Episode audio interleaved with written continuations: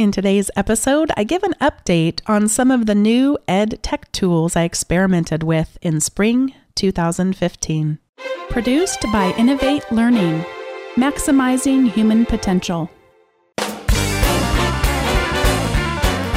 Welcome to this episode of Teaching in Higher Ed. This is the space where we explore the art and science of being more effective at facilitating learning we also share ways to increase our personal productivity approaches so we can have more peace in our lives and be even more present for our students.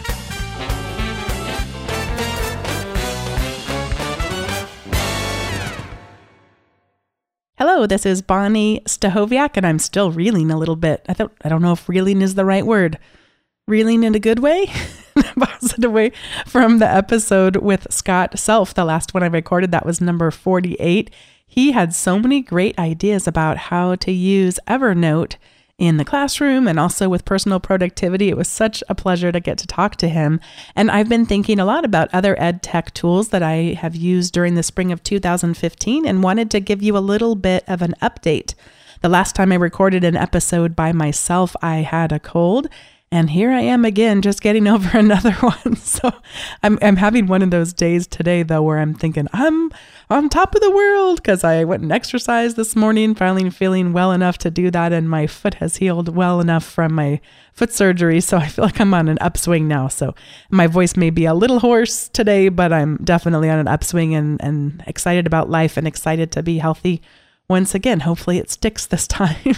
So i've got a rule which i've spoke about before on the podcast which is i only try one new educational technology tool at a time. I don't think it really helps us to get overwhelmed with trying new things even though i get really tempted so i have to keep a list for myself so i'll assure myself i won't forget about them. And i also don't want to overwhelm my students either so i don't think I think they like that we keep up with what's going on out there, but they don't want us to be they don't want to be our little guinea pigs on every little cool thing that we find that maybe works and maybe doesn't. So I've got my rule for that and I broke it a little bit this semester. Not not really, but in my classes I used a tool called Slack. And so I'll talk about that today and, and how that worked for my students that I used it with and what the use case was there.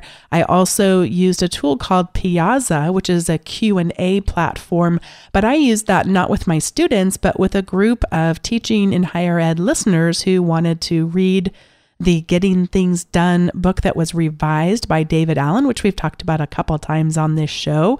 And so we all decided just to use Piazza for that, even though it's not a perfect use case, but I'll be sharing about our experience there and how that worked for us. And, and by the way, very positive on, on both fronts. I'm happy to, spoiler alert, to, to let you know, uh, really have some good things to share about both of those experiences. And then I did realize that it was actually my first full semester using the task manager called OmniFocus. And that's a Mac only one. I will not be spending too much of the episode on it, but since it was my first full semester using it, I wanted to share just a couple of resources.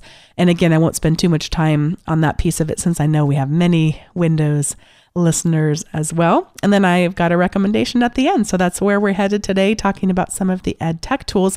Let's begin with Slack. Now, Slack is not showing up too much yet in the educational space. It is primarily showing up in the business world. You might have read about them in Fast Company or Wired Magazine talking about how so many businesses are just challenged by communicating via email, that it's difficult for people to communicate the way that they want to. And so trying to rethink what would email look like today if email had never existed, because there were some limitations at the time way back when that no longer exist. But sometimes we're trapped, you know, we're sort of trapped behind our perceptions of what a particular kind of communication looks like. And so from their website, they call themselves Team Communication for the 21st Century. Imagine all your team communication in one place, instantly searchable, available wherever you go. And if you're like me, you might be thinking, oh, well, but that's kind of like email. I mean, my email's on my phone and it's on my computer and I can share messages and they're searchable. Well, this is an entirely different way visually than looking at email. It's a little bit more like looking at Twitter or Facebook as far as a stream of a conversation. And we can divide those conversations instead of just by individual emails by what they call channels. And a channel starts with a hashtag, so it looks a bit like something you might see on Twitter categorizing things. Channels include messages, files, comments, inline images and video, rich line summaries, and integration with services you use every day like Twitter, Dropbox, and Google Drive. So, as an example, one of the channels that we created for my business ethics class that I taught was a channel for the project management that was happening around our business ethics competition. And I had three people who were the event planners for that competition. And they had to do things like find what case studies we were going to use and find judges from the business community and promote the event and select the teams and, and all of that type of thing. And so we had to have a channel where, and we had a private channel for just the group of us because we didn't want the other people in the class who might participate in the business ethics competition hearing what cases were going to be used and getting to have a preview of them in advance that other team members who weren't in the class wouldn't have the advantage of seeing. So you can have public channels that everyone can kind of keep tabs on, even if they're not necessarily working on that particular project or things related to that channel, or you can have it as private. We chose private for the event planning. Everything else was public in our class. And so imagine for that particular event, we were working on the agenda. And Slack integrates with services like Dropbox. So instead of if, if I were to email someone the file of the agenda, email the three people who were our event planners, okay, here's the latest agenda. And then they were going to open it on their computers and then email it back. The problem is that no one would know who had the latest version of it. Well, if it's integrated with Dropbox, all the changes are syncing back and forth with Dropbox. So we always know that we're looking at the latest version, unlike if we were on email together. So that's one big advantage of Slack and something that worked very well for us. I also had the default channels. There's a general channel that Slack sets up for you automatically and a random channel. I liked that because it gave me a little bit of freedom. I try to really respect students' time and attention. And sometimes I'll have something that'll come up that maybe doesn't deserve the same attention that something else might, but I still think they might think it's neat. I'll give you one example. we had a lizard come into our class at night one night. I got this really funny picture of one of the students holding the lizard really close to his face and just this close up picture of the face and the lizard. It was really a good shot, if I don't say so myself. And so I didn't put that in the general, but I put it in the random one and thought that that was just a good way for people to kind of build community who didn't already know each other, that type of thing. And then the first class I had an, an exercise where I put a bunch of eight and a half by 11 pieces of paper taped up all around the classroom. And then they went around with sticky notes and paired up with someone and responded to things, to these questions that were posted around, like, who do you consider to be a particularly ethical person and why? And one person, by the way, had shared that there was a boyfriend and girlfriend in the class and said, Oh, it's her because she reports her taxes even for her babysitting money. And I thought, well, that's really certainly a something to admire and a good ethical thing to hold up. And I took a picture of some of those responses, the sticky notes, and put those in the random category as well so people could see and have a memory of what we shared on that particular night. So we had again general random. I had a channel for movie nights. We had some movie nights at our house, and that's where I could include our address, and people could go up there and arrange carpools. And it was really nice because I, I guess in the past I have always been particularly sensitive to people who may not have cars, and this time it just worked so well. They could. I didn't feel like I had to necessarily babysit the process. They all just really were able to use the tool so quick. And oh, what time do you get done with class? And it all just happened so quick and collaboratively. It really worked well. And then for future movie nights, they could always just go back to that channel and they knew that's where the address was of our house and, and that kind of thing. And then on that night, if anyone got lost or was late or whatever, I mean, it was just a nice place for us to communicate anything about the movie nights that we had, including can somebody bring bread? Because we realized we didn't have enough bread for our Italian dinner, and someone got the message in time off of Slack and was able to bring the little bit of extra food that we needed. It was great. And so Slack turned out, as far as the feedback from students, they really liked it. They liked the searchability of it, being able to go back. They liked the different channels and how easy it was to use. Particularly, Slack shines when it comes to mobile devices. So, pretty much any mobile device that somebody had in the class, it connected to it. We did have one individual who, as he said himself, had a dumb phone, not a smartphone. And so he was not able to have the advantage of the immediacy as one big downside. And he also had to remember to go check Slack. So I will say that I continued using the service called Remind and remind, I've shared on other shows, but that's just an easy way to send a text message to everyone in the class, whether or not they have a smartphone. It's text based, or it can be text based. That's the way I use it primarily. So nobody gets left out. So I, if it was a crucial message that I had posted on Slack, or if I sent out an email, I would I could send that remind message and say, hey, I posted my address, make sure you go look for it or what have you. And so that worked well so that nobody in the class got left out of really crucial communication. But that certainly was a downside, but the student would self admittedly say it's a downside for a lot of his life as a student, not having a smartphone. Everybody else in the class has one. Certainly, he doesn't have the kind of immediate communication that other students get the benefit of. That was something that came up, but I don't certainly say that this is something about Slack. It's just more about any communication tool we would have used that relies on smartphones, something beyond a text message. That's just always going to be a downside that people have to go check things. But I did have some students when we were giving some feedback at the end of the semester.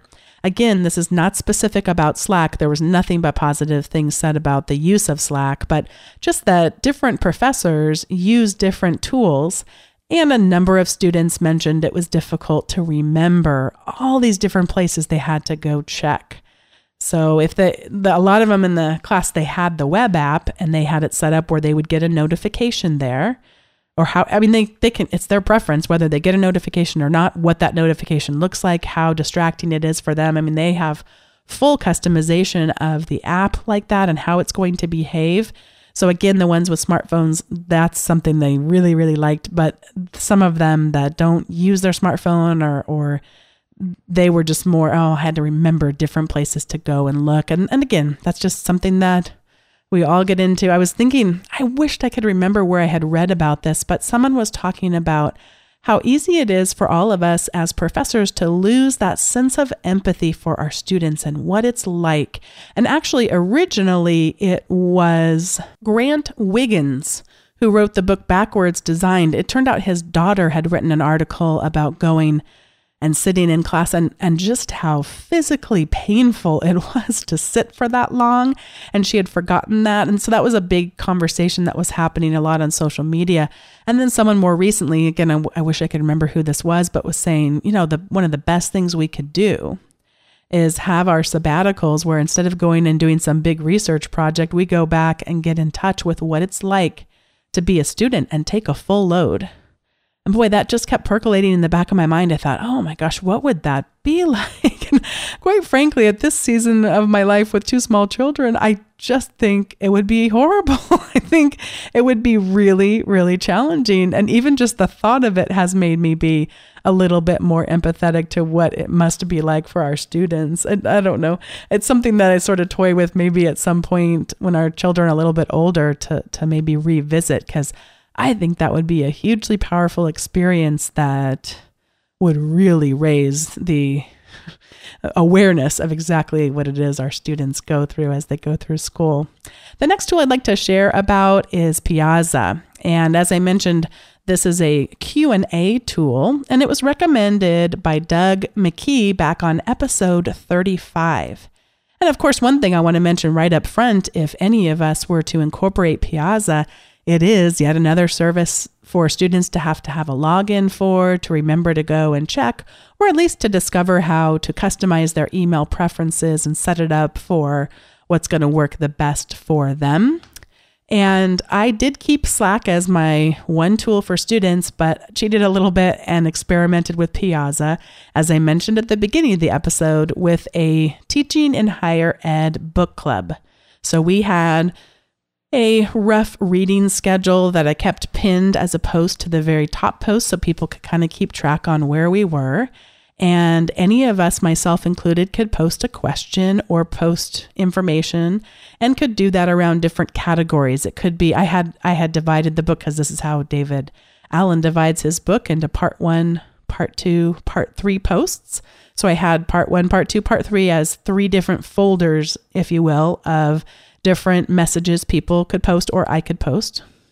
And then I had one for resources and, and a last one for logistics. So what Piazza does is you have different question posts and you can categorize them around these different folders so that they're grouped appropriately and kept organized. And when someone answers a question, a professor could answer a question, but students could also answer questions. And one of the things that Doug had said in that episode was how nice it is to have that kind of collaborative learning and that in his classes, he saw it as a way to deepen the learning when students start answering each other's questions. And the way that Piazza is designed is say I was reading another student's post, and I'm a student in the class too, and I go, oh, they didn't quite get it right. I can actually edit their original post in a wiki style fashion so that we cultivate together the best answer to someone's question. Well, in our case, for the book club, we weren't too keen on having other people edit our posts. A person had expressed some concern over that. So, what we decided to do was just agree to a norm that we wouldn't edit each other's posts, even though there isn't a way to turn that functionality off, at least not yet, as of when I last communicated with the people over at Piazza. And that worked just fine, although one person accidentally edited someone else's post. But the thing is, it's just like a wiki. You can go back in history and return the message back to how it was in its original form. So it's not too much of a concern if someone goes in, starts going crazy, editing things and breaking other people's answers. You can track back through all the different revisions that have been made and get it to be back to its original or maybe two steps in or however you want to do that. And so it really was a pretty easy tool to get started on. The one thing that came up for us was that I told people, well, you can either get invited by going to this class link, and I would post the link to the individual class we had set up on Piazza, or I can invite you via email. And so the people who went via the class link, it wanted them to have the same .edu email address as my institution and it wouldn't let them in. So I didn't know that in advance. And so now I'll know that either I have to tell students, hey, you can use this class link, but you have to use your ouruniversity.edu email, or to invite all of the students via their their custom invite, and then anybody could use any email address that they want to. So that was a little bit of a stumbling block just because I didn't know that in advance, but that was not something that kept us back too far. And once people were in the system, it was smooth a very nicely designed tool. It's very user friendly. It works just like Microsoft Word as far as typing a post and is super clear. And I think it'll work nicely for future classes to be able to have this as a tool for people to ask and answer questions. And I think the big thing for me from my history, if it's any indication, is to then insist if I get an email from a student, I'll have to be good about writing them back and saying, This is something that the whole class would benefit from. Please post it on Piazza. And I'm sure the first couple times that will be irritating to students. I can have, by the way, a text expander snippet to make sure that I am explaining why and thanking them for their question. I don't want to certainly sound rude over email, but just funneling people into Piazza so we start to build this real community of learning together. The one downside that I can see, and I haven't talked to Doug about this yet, but the one downside I could see is I wish because I already know what the frequently asked questions are in the classes that I've taught a lot of times, I wish there were ways to carry questions over and their associated answers so that you could have sort of an ever growing wiki of questions and answers. It seems to me like you can copy some things over, like I could have folders of things that had posts in them. Maybe I have three posts about when you start your business plan and three posts about finance and accounting or whatever it is. That stuff will carry over, but the questions that students have asked get blanked out and you're starting over from scratch, almost like having a little baseline template. But I just, I kind of didn't see a way of having frequently asked questions that come across every time I teach a class for the next time. That was something I didn't see, and I think is a downside just in, in my early views of the tool to how it might work. But I will self admit that only using it for the book club, I'm sure I missed out on all kinds of great things that it can do. So I'm still open. I was super impressed. I mean, I, I can't say enough positive things about both Slack and Piazza as great tools to consider using with your students if you have a use case that they will be good fits for. And the last one I'd like to just share briefly about is OmniFocus. I'm not going to spend too much time because I don't like this to be a Mac only podcast. But since it was my first full semester on it, I wanted to mention that in the show notes, which this is the 49th episode. It's crazy. We're going to do 50 here real soon and have some feedback from you and what you've gotten out of the show. But if you go to teachinginhighered.com slash 49, I will have all of the show notes, and one of the things that's in it are all of the posts or the bookmarks that I've saved on OmniFocus. And if you want to check those out, articles or videos that I have found helpful as I've gotten up to speed on OmniFocus. If you recall, I was somewhat reluctant to make the change. I was using a tool called rememberthemilk.com and really liked it. I had my mobile app all set up, I had the web service set up. Was completely customized for how I managed my time. And there were some things that didn't carry over to OmniFocus. I had to rethink how I did certain things. And one of the resources that I found tremendously helpful is a man named Tim Stringer, who runs a website called learnomnifocus.com. And he has a couple of ways that he can offer support to us. He has a membership where you can, on a monthly basis, have access to a bunch of articles and videos that he's created. He also does coaching. I paid for an hour of coaching with him. And he just completely transformed the way I was thinking about some of these things as I was making that transition. Really helpful. And one of the other things that was so helpful about the coaching that I did with him was afterward, he sent me a sample database and then I could tinker around with it and see how he had set things up and just branch out how I was thinking about approaching the structure of it, because that's so key there.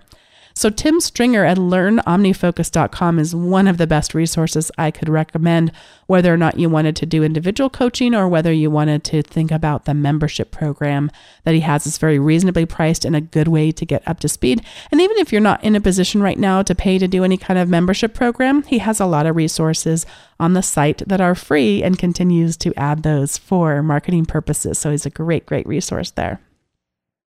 This is the point in the show where we do recommendations. I should say I do recommendations because no one else is here with me today. And I wanted to talk earlier when we were saying the different places that students have to check for things. It's one other website they have to go.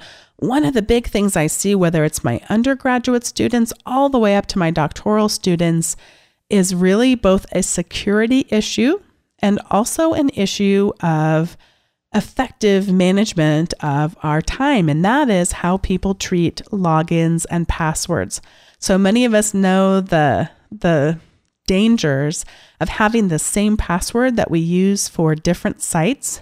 And what happens if one site gets hacked and then all of a sudden if we've used that same password on other websites, what that could possibly mean for all of the various accounts that we have. It's really a dangerous thing for us to do.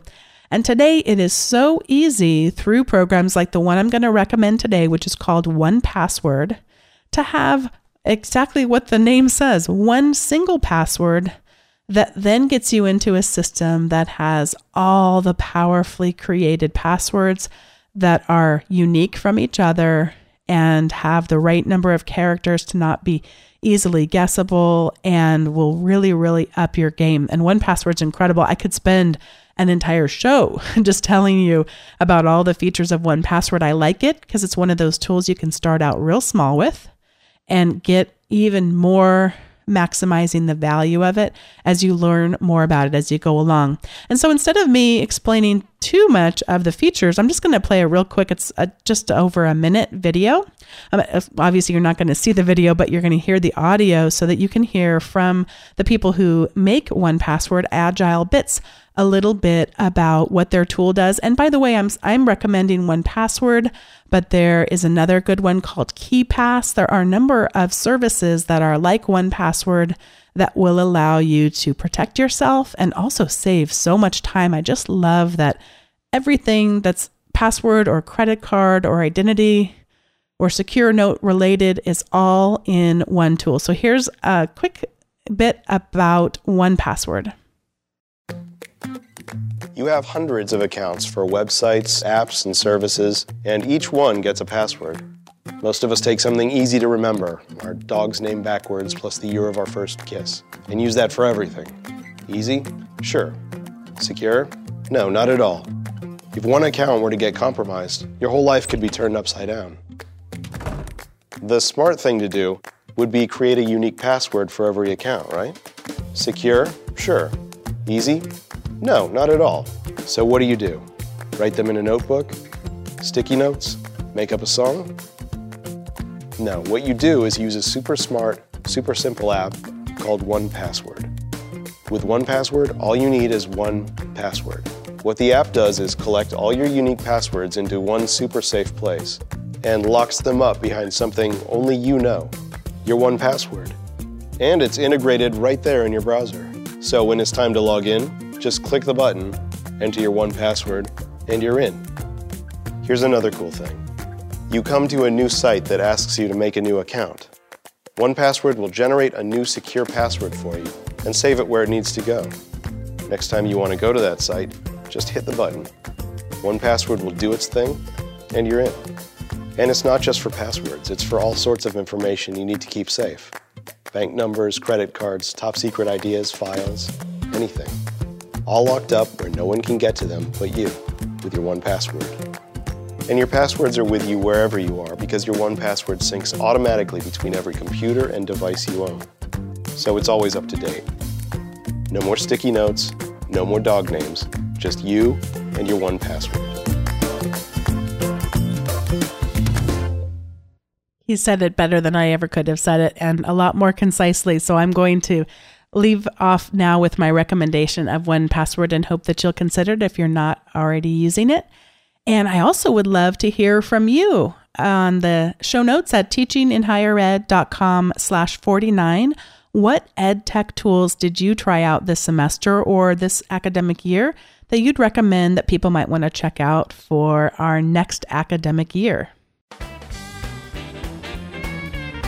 Once again, thanks for listening to this episode of Teaching in Higher Ed. Come on over to the show notes at teachinginhighered.com slash 49. Let us know what ed tech tool you tried out this academic year so we can be thinking about that for those of us that have the summer off and want to consider incorporating something new into the fall. And next episode is episode 50. So I'm looking forward to sharing what so many of you have called in or emailed in to say that you've gotten out of listening to the show. And I'll look forward to the next 50 episodes. As always, if you have not yet subscribed to the weekly newsletter that gets you all the show notes with the links of everything that we talk about in the shows and also a weekly article except for the last two weeks on teaching. That's at teachinginhighered.com slash subscribe. I'll see you next time.